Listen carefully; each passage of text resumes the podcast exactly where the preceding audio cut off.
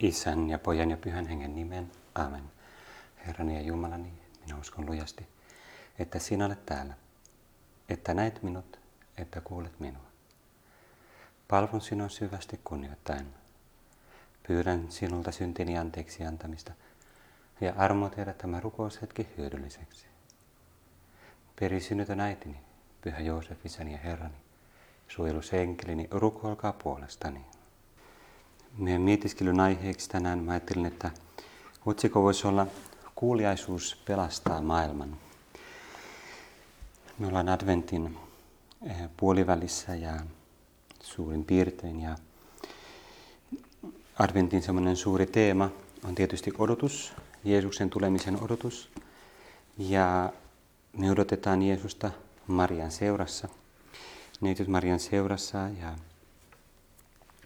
kun me mietiskellaan Mariaa, meidän äitiä, hengellisessä, yliluonnollisessa maailmassa järjestyksessä, meidän äitiä, jonka kautta myös Jumala antaa meille kaikkia armolahjoja. Maria kirkon äiti ja me ollaan kirkon lapsia, Jeesuksen veliä ja sisaria.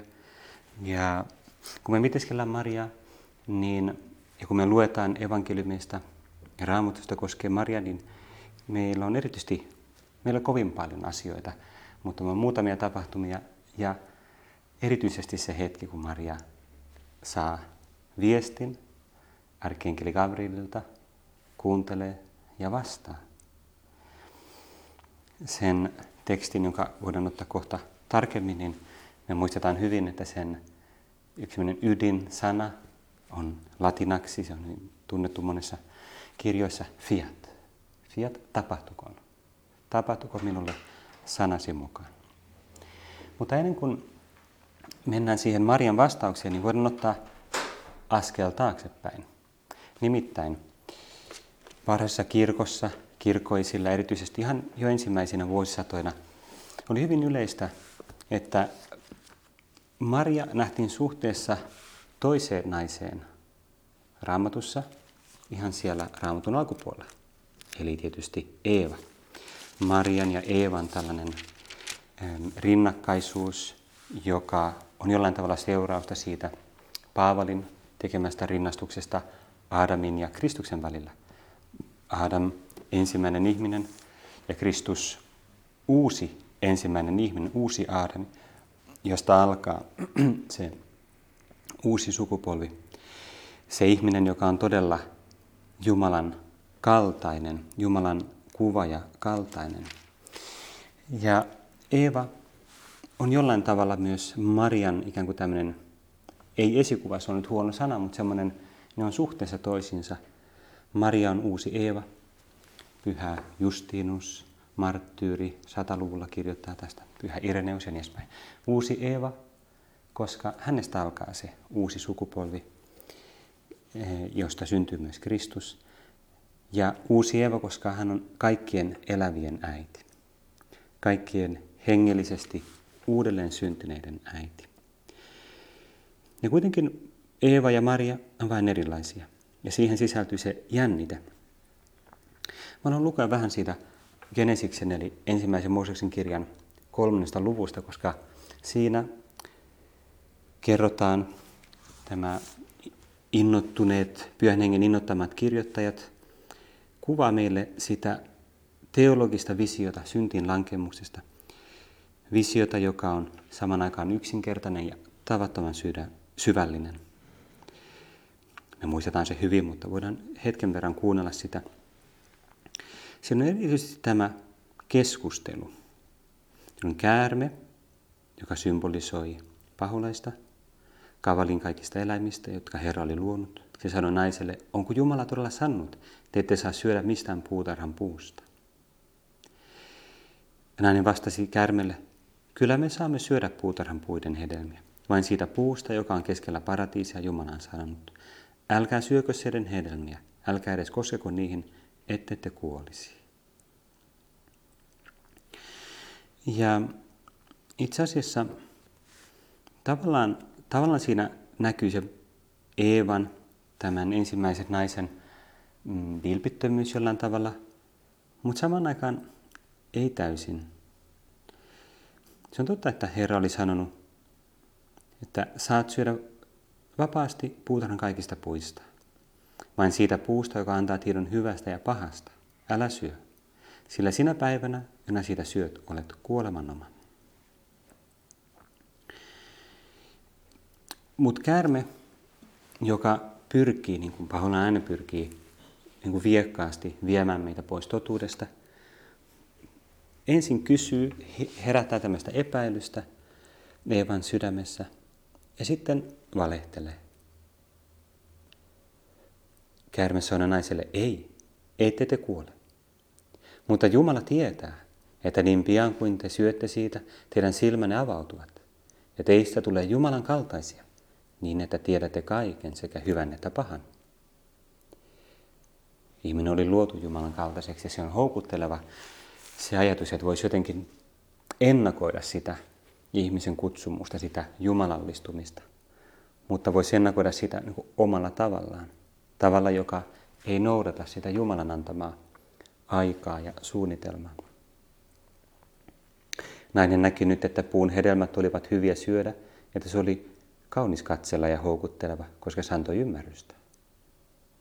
Hän otti siitä hedelmän ja söi ja myös antoi miehelleen, joka oli hänen kanssaan, ja mieskin söi. Silloin heidän silmänsä avautuivat ja he huomasivat olevansa alasti. He sitoivat yhteen viikunan lehtiin ja kietovat ne vyötärölleen. Ja syntilankemuskertomus jatkuu ja erityisesti siinä on tämä dialogi ihmisten ja Jumalan välillä. Jumala tulee ikään kuin käyskentelemään siihen puutarhaan. Se kuvaa sitä primitiivistä alkukantasta Jumalan ja ihmisen läheisyyttä, mutta tällä kerralla ihminen pakenee. Se on synnin takia kokee häpeää Jumalan läsnäolossa. Ja kun Herra Jumala huusi miestä ja kysyi, missä sinä olet, mies vastasi, minä kuulin sinun askelesi puutarhassa, minä pelotti, koska olen alasti ja siksi piiloudun. Ja sitten alkaa se epärehellisyys, se vilpi, vilpin tie, se, että se Jumala kysyy, kuka sinulle kertoi, että olet alasti? Oletko syönyt siitä puusta, josta minä kielsin sinua syömästä? Jumala ikään kuin kutsuu vilpittömyyteen, katumukseen, paljastamaan se, mitä on tapahtunut, jotta Jumala voisi parantaa. Mutta mies välttelee sitä kysymystä ja syyttää naista. Ja oikeastaan syyttää jopa Jumalaa. Nainen, jonka sinä annoit minulle kumppaniksi, antoi minulle sen puun hedelmän ja minä söin. No sitten Herra Jumala yrittää dialogia naisen kanssa. Mitä oletkaan tehnyt? Mutta nainenkin välttelee sitä. Käärme minut petti ja minä söin. Sitten Jumala langettaa tavallaan tuomion käärmeelle ja naiselle ja miehelle koska he on toiminut vastoin Jumalan suunnitelmaa ja käskyä ja neuvoa. Jumala oli sanonut, että siitä puusta, joka antaa tiedon hyvästä ja pahasta, myös pahasta, eli synnistä, älä syö, sillä siinä päivänä, jona siitä syöt, olet kuolemannoma. Ja Jumala oli totuudellinen. Jumala tote, teki niin kuin oli sanonut. Näin kävi. Siinä on kaksi, tässä syntilankemuskertomuksessa on kaksi sellaista suurta avainta, jotka on oikeastaan meidän hengellisen elämän ja meidän pyhityksen ja Jumalan suhteen ihan semmoisia strategisia hyveitä. Ja toisaalta kaksi pahetta, jotka tuhoaa kaiken. Mitkä on ne kaksi hyvettä? Vilpittömyys ja kuuliaisuus. Eli se, että me puhutaan totta Jumalalle aina ja että me tehdään se, mitä Jumala meille neuvoo, mitä Jumala meille sanoo. Ja sitten ne kaksi pahetta, joka tuhoaa kaiken, on vilppi, eli valhe, puolitotuudet, kätkeytyminen ja toinen epäkuuliaisuus, tottelemattomuus. Että vaikka kuullaan, ei tehdä. Ei tehdä ainakaan ihan loppuun asti. Mä en nyt mene heti tässä siihen, miten Maria näyttää meille esimerkkejä. Mä haluan ottaa tähän väliin tämmöisen tämän toisen teeman, joka ehkä tuo lisää painoarvoa tähän teemaan. Miksi kuuliaisuus on niin tärkeä? Mä sanoin, että meidän teema on, että kuuliaisuus pelastaa maailman. Voisi sanoa myös vilpittömyys pelastaa maailman, mutta se ei ole nyt meidän teema. Keskitytään kuuliaisuuteen, siihen kuuntelemiseen ja tekemiseen. Nimittäin Vuorisaarnan lopussa on tämmöinen hyvin lyhyt ja aika yksinkertainen lause. Se oli messussa hiljattain ja sen takia mä jäin miettimään sitä. Mua herätti huomiota siinä yksi sellainen yksityiskohta, johon jostain syystä en ollut aiemmin kiinnittänyt huomiota. Mä puhun siis Matteuksen evankeliumin seitsemännestä luvusta, ihan sieltä lopulta jakeet 24 ja 25, kaksi rakentajaa, tai 24-27 kaikkiaan. Jokainen, joka kuulee nämä sanani ja tekee niiden mukaan, on kuin järkevä mies, joka rakensi talonsa kalliolle. Alkoi sataa, tulva vesi virtasi ja myrsky tuli pieksi taloa, mutta se ei sortunut, sillä se oli rakennettu kallioperustalle. Jokainen, joka kuulee nämä sanani, mutta ei tee niiden mukaan, on kuin tyhmä mies, joka rakensi talonsa hiekalle. Alkoi sataa, tulvavesi virtasi ja myrsky tuuli pieksi taloa, ja se sortui maan tasalle saakka. On varmasti usein kuultu ja mietiskelty ja luettu näitä sanoja ennenkin. Ja nyt kun me mietiskellään niitä Jumalan läsnäolossa tästä kuuliaisuuden ikään kuin tulkinta avaimesta käsin, niin voidaan kiinnittää huomiota siihen, että Jeesus viittaa ihmisiin, jotka on kuunnellut häntä. Jotka itse asiassa on ollut kuuntelemassa sitä vuorisaarnaa. Ihmisiä, jotka on kuunnellut Jeesuksen opetusta. Ja mä viittaan tähän sen takia, että ehkä se luontaisin, jos ajatellaan, että mikä on niin semmoinen kallioperusta, mille me voidaan rakentaa meidän elämä, niin meidän ehkä luontaisin vastaus on, se on, no se on Jeesuksen opetus. Se on Jumalan ilmoitus. Se on se, mitä Jumala on meille sanonut. Sen tulee olla meille se kallioperusta. Se on totta, mutta saman aikaan Jeesus itse sanoo jotain hieman erilaista. Koska Jeesus ei sano, että jokainen, joka kuulee nämä sanani, on kuin järkevä mies, joka rakensi tal- talonsa kalliolle. Ja jokainen, joka ei kuule minun sanojani, on kuin tyhmä mies, joka rakensi talonsa hiekalle. Vaan molemmat on kuullut sen sanan. Mutta se ero on se, että tekeekö niiden mukaan vai ei. Kuuleminen ei riitä. Ja kuuliaisuus hyveenä, se on hyvin syvällinen, vaikea hyve, meidän aikana sellainen aika jopa halveksittu hyvä, hyvä sellainen meidän kulttuuri tavallaan ilmaisi usein sellaista skeptisyyttä kuuliaisuutta kohtaan. Tottelevaisuus, se on tämmöistä niin kuin vanhanaikaista orjien hyve, orjien hyve tavallaan. Ja, ja se koko asenne kuuliaisuutta kohtaan ilmaisee melkein sellaista niin kuin diabolista asennetta, sellaista kuin paholainen nimenomaan se, joka haluaa kylvää tottelemattomuutta kaikkia auktoriteetteja kohtaan viime kädessä Jumalaa kohtaan. Vapaus. Minä päätän. Minä itse arvioin kaiken. Minun tulee tehdä viimeinen ratkaisu. Se on totta, Jumala antaa meille vapauden. Jumala tietää sen, että me ei luoda itse todellisuutta. Me otetaan se vastaan.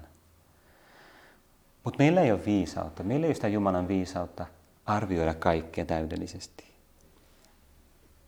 Me tarvitaan muiden ihmisen kokemusta, me tarvitaan myös perinteistä ihmiskulttuurin ja sivistyksen välittämää kokemusta ja viisautta. Ja ennen kaikkea me tarvitaan sitä viisautta, jonka Jumala meille antaa kirkon, opetuksen, raamatun, kaiken sen kautta, kirkon elävän tradition kautta. Kuuliaisuuden ensimmäinen askel on kuunnella, kuunnella hyvin, oppivaisuus. Mutta sitten siinä on se toinen askel, tehdä, tehdä sen mukaan. Jokainen, joka kuulee nämä sanen ja tekee niiden mukaan, Jeesus sanoo, on kuin järkevä mies, joka rakensi talonsa kalliolle. Ennen kuin jatketaan, minulla on tässä muutamia ideoita, vielä miten voidaan soveltaa tätä syventyä tähän, mutta voidaan kysyä meidän mietiskelyssä Jumalan läsnäolossa, Herra, miten, millainen asenne mulla on? Onko mä sellainen järkevä mies, niin kuin sä sanot? Miten mä oon elänyt tähän asti elämääni? Ehkä erityisesti viime aikoina. jos mä nyt rukoilen tässä sun läsnäolossa ja yritän jollain tavalla käydä myös dialogia sun kanssa ja mietiskellä elämäni sun opetuksen valossa, niin varmasti mä oon pyrkimässä kuuntelemaan sua ja tekemään sun opetuksen mukaan. Ehkä joskus aikaisemmin mä elin hyvin eri tavalla, mutta mä oon tehnyt sitä parannusta, yritän tehdä sitä parannusta ainakin. Mutta silti, kun mä mietin sitä sun läsnäolossa, ehkä mä huomaan, huh, se on silti usein vaikeaa. Se on usein vaikeaa. On vaikeaa olla kuulijainen. On vaikeaa kaikessa asennoitu niin, että mä en ole se viimeinen kriteeri. Mun täytyy kuunnella ja tehdä niin kuin joku toinen sanoo. Viime kädessä niin kuin Jumala itse sinä sanot mulle. Mä hiljattain kuulin tämmöisen, olin näissä esitelmässä, joka itse asiassa ensin oli vähän hämmentävä. E, siinä, mä en nyt oikeastaan muista hyvin, mistä siinä esitelmässä siis puhuttiin, mutta muistan sen alun siinä ää, valkotaululla, tai, tai siis PowerPointilla oli Ruandan kartta ja sitten viitattiin siihen, Ruandassa oli tämä kamala kansanmurha jo joitain vuosia sitten, mutta ei sitten kauhean kauan ole, joka oli ihan hirveä tapahtuma, tietysti ei ole ainoa hirveä tapahtuma ihmiskunnan historiassa. Mutta sitten se luonnotsija viittasi siihen, että se oli yksi erityinen piirre siinä kansanmurhassa. Se oli se, että iso osa väestöstä oli katolisia kristittyjä. Ja sitten se, tämä, joka siinä puhuu, kysyi, että mikä meni pieleen niiden katekeesissa. Ja ensin mä olin vähän niin kuin, uh, aika hurja kysymys, niin kuin rankka, rankka näkökulma. Ja mietin, että okei, no ainakin pahuuden mysteeri vaikutti siinä hyvin voimallisella tavalla. Ei se nyt ole pelkästään, että katekeesi meni jotenkin pieleen. Kansanmurhe ei voi selittää pelkästään sillä. Ja, ja me mietimme sitä, että joskus on hyvin vaikea antaa syvällistä katekeesia. Sen huomaa, kun itse toimin katolisten nuorten parissa nyky-Suomessa, niin se on hyvin vaikeaa.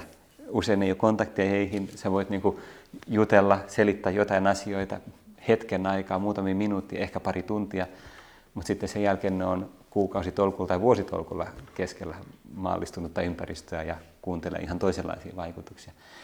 Ei ole helppoa. Ja ehkä Ruandassa silloin pari 30 vuotta sitten, kun yritettiin kasvattaa kristittyjä, niin oli samanlaisia haasteita. Kuka tietää? Mutta sitten mä rupesin miettimään asiaa sitä silloin, kun olin siellä luennolla. Mietin, että mutta miten vaikeaa se itse asiassa on? Miten vaikeaa joskus on saada aikaan, että ihmiset todella kuuntelee. Ja että jos he kuuntelee, että he todella tekisivät sen mukaan, mitä heille sanotaan. Miten vaikea on saada heitä luottamaan. Tai vaikka he luottaisi, miten vaikea silti on saada heitä todella tottelemaan, tekemään, ajattelemaan, että se mitä sä sanot on tärkeää ja ratkaisevaa. Miten vaikeaa se joskus on. Ja tämä kokemus, joka mulla ainakin on ollut näin niin kuin papin työssä ja tällä niin kuin opetustyössä, niin voidaan ajatella, että Jumalan näkökulmasta Jumala varmaan usein kokee hyvin samanlaista. Miten vaikea saada ihmisiä kuuntelemaan, miten vaikea saada niitä tottelemaan. Niin kuin koko ajan yritä vuosi tuhannessa toiseen ja silti, uh, miten vaikeaa se on. Niin kuin lähtien ihan Israelin kansasta vanhassa testamentissa. Tämä sitkeä, mikä se ilmaisu onkaan, uppiniskainen kansa, joka ei tahdo totella eikä kuunnella. Kuuntele vähän aikaa, sitten menee hetki vaan ja ne kapinoi taas ja haluaa takaisin Egyptin orjuuteen. Tästä oli hauska yksityiskohta. Jordan Peterson, joka oli viime vuonna vielä vahvasti muodissa, ehkä tänäkin päivänä jossain määrin, niin Jordan Peterson kirjassaan 12 Rules for Life, 12, miten se onkaan, 12 sääntöä elämää varten, vai miten se onkaan suomennettu, niin sanoi, että iso osa ihmisistä ei noudata lääkärin määräyksiä. Että se on niin empiirinen havainto. Ja se on iso selitys sille, miksi jotkut ihmiset ei parane. Ne saa niitä neuvoja, ne saa niitä ohjeita, jotka auttaisivat niiden ruumista paranemaan. Ne saa niitä lääkkeitä, mutta hyvin iso osa ei noudata. Ne ei osta niitä lääkkeitä, ne ei, vaikka ne ostaisi, ne ei syö niitä lääkkeitä, koska ne lainausmerkissä tietää paremmin. Minä tiedän, mikä on mulle hyvä. Minä, mä en tykkää tuosta lääkkeestä. Se maistuu pahalta. Se, se väsyttää, ties mitä tätä. No miten meidän hengellisessä elämässä, miten helposti meille voikaan käydä samoin? Tämä on ehkä tämmöinen papin näkökulma, mutta mä uskon, että siitä on teille myös hyötyä kuulla, miten useinkaan huomaakaan hengellisessä ohjauksessa sen, ja siis hyvin monenla- monenlaisten ihmisten kanssa, että joku ihminen ei ole tehnyt sitä, mitä hänellä on kehotettu, ja sen huomaa. Sen tavalla, että, että niin kuin, nyt sulla on tämä ongelma, mutta tekisi mieli sanoa, eikö sä huomaa? Miksi sä tehnyt niin kuin sulle sanottiin? Eikö, miksi sä noudattanut sitä neuvoa? Mä en edes ajattelu ketään tiettyä henkilöä. Se on niin yleinen kokemus. Miten vaikea saada ihmisiä kuuntelemaan. Ja toisaalta en mä syytä muita, koska jos mä sitten mietin ja tutkin itseäni tässä tavallaan dialogissa, mä puhun ääneen, mutta saman aikaan dialogissa Jumalan kanssa, niin tiedän omasta kokemuksesta, että joskus sama neuvo pitää kuulla monta kertaa ennen kuin se todella menee, niin kuin jää sinne, menee korvasta sisään ja jää sinne. Ei mene toista korvasta ulos, vaan monta kertaa on käynyt niin. Ja näin silti vaikka tietysti yrittää tehdä niiden neuvojen mukaan.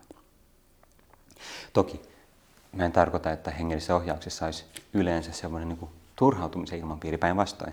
On tosi paljon hienoja hetkiä, kauniita yllätyksiä, vaikuttavia pyhän hengen lahjoja, erilaisia innotuksia, valoja, kääntymyksiä, joita ihmisillä on pienissä asioissa ja suurissa. Ja se on tosi kaunista työtä, se on tosi innostavaa ja merkityksellistä.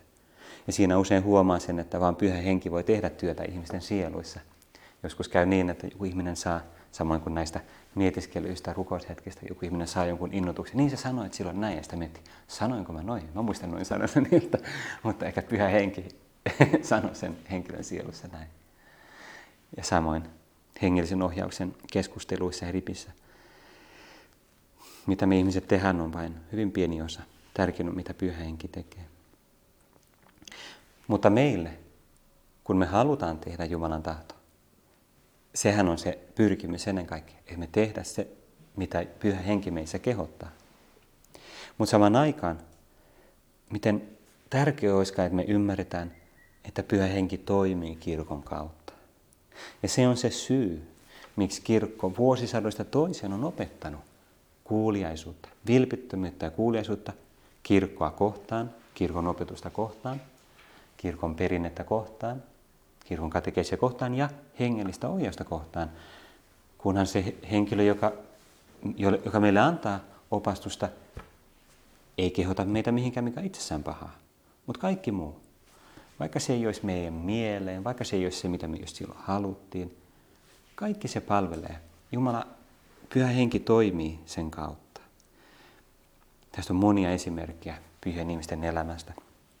Pyhä Jeesuksen Teresa, monet muut, jotka kertonut Jeesuksen Teresa, eli Avelan Teresa, oli se oma tapaus, kun se joskus sai jonkun tämmöisen yksityisen ilmestyksen, mystisen kokemuksen, jota sillä oli, ja Jeesus sanoi jotain, sitten se ää, puhui siitä ää, hengellisessä ohjauksessa, ja sitten se pappi sanoi jotain, että mutta tee, tee toisella tavalla, että älä tee niin kuin Jeesus oli sanonut, niin sitten se oli vähän hämillä, että miten pitäisi tehdä, pitääkö mun olla pappia vai eikö mun pitäisi olla Jeesusta. No sitten Jumala ratkaisi sen dilemman sillä, että Jeesus ilmestyi seuraavana yönä tai pian ja sanoi, että tee niin kuin se pappi sanoi. vähän niin kuin antaa ymmärtää, että luota aina siihen, vaikka se olisi erilainen kuin joku sun kokema mystinen kokemus tai tällainen. Vaikka sä täysin luottaisit siihen, että se olin todella minä, joka innotin sua, mutta luota siihen, että se mitä pappi sanoi, seuraa sitä. Se on se varma tie, silloin sä et koskaan joudu harhaan. Minä itse sitoudun opastamaan sua heidän kautta. Mutta ehkä se isoin haaste, mä mietin omaa kokemusta hengellisessä ohjauksessa ja pyrkimyksessä pyhyyteen, niin ehkä isoin haaste on se, että erilaiset saarnat, mietiskelyt, hengellisen ohjauksen neuvot, se ajatus, että ne on vain niin kauniita ajatuksia. Ne on kiinnostavia näkökulmia. Ne on ajatuksia herättäviä mielipiteitä. Mutta ei selviä konkreettisia kehotuksia tekoihin. Tehdä tietyllä tavalla. Luopua jostain asiasta, joka on este. Ratkaista joku ongelma tietyllä tavalla. Ja sillä hetkellä toisaalta, miten usein olen itsekin kokenut sen, kun, kun me osataan todella ottaa se vastaan, se neuvo, yliluonnollisessa hengessä, kuuliaisuuden ja tottelevaisuuden hengessä, niin kuin Jeesus on meitä opettanut, niin silloin tulee rauhaa, silloin tulee iloa, silloin tulee se varmuus. Nyt mä oon tehnyt niin kuin Jumala todella halusi mun tekevän. Ja miten monet ongelmat ratkeekaan ihmeellisellä yksinkertaisuudella jopa. Huoma, ei se ollutkaan ihmeellinen. Ei se ollutkaan niin vaikeaa.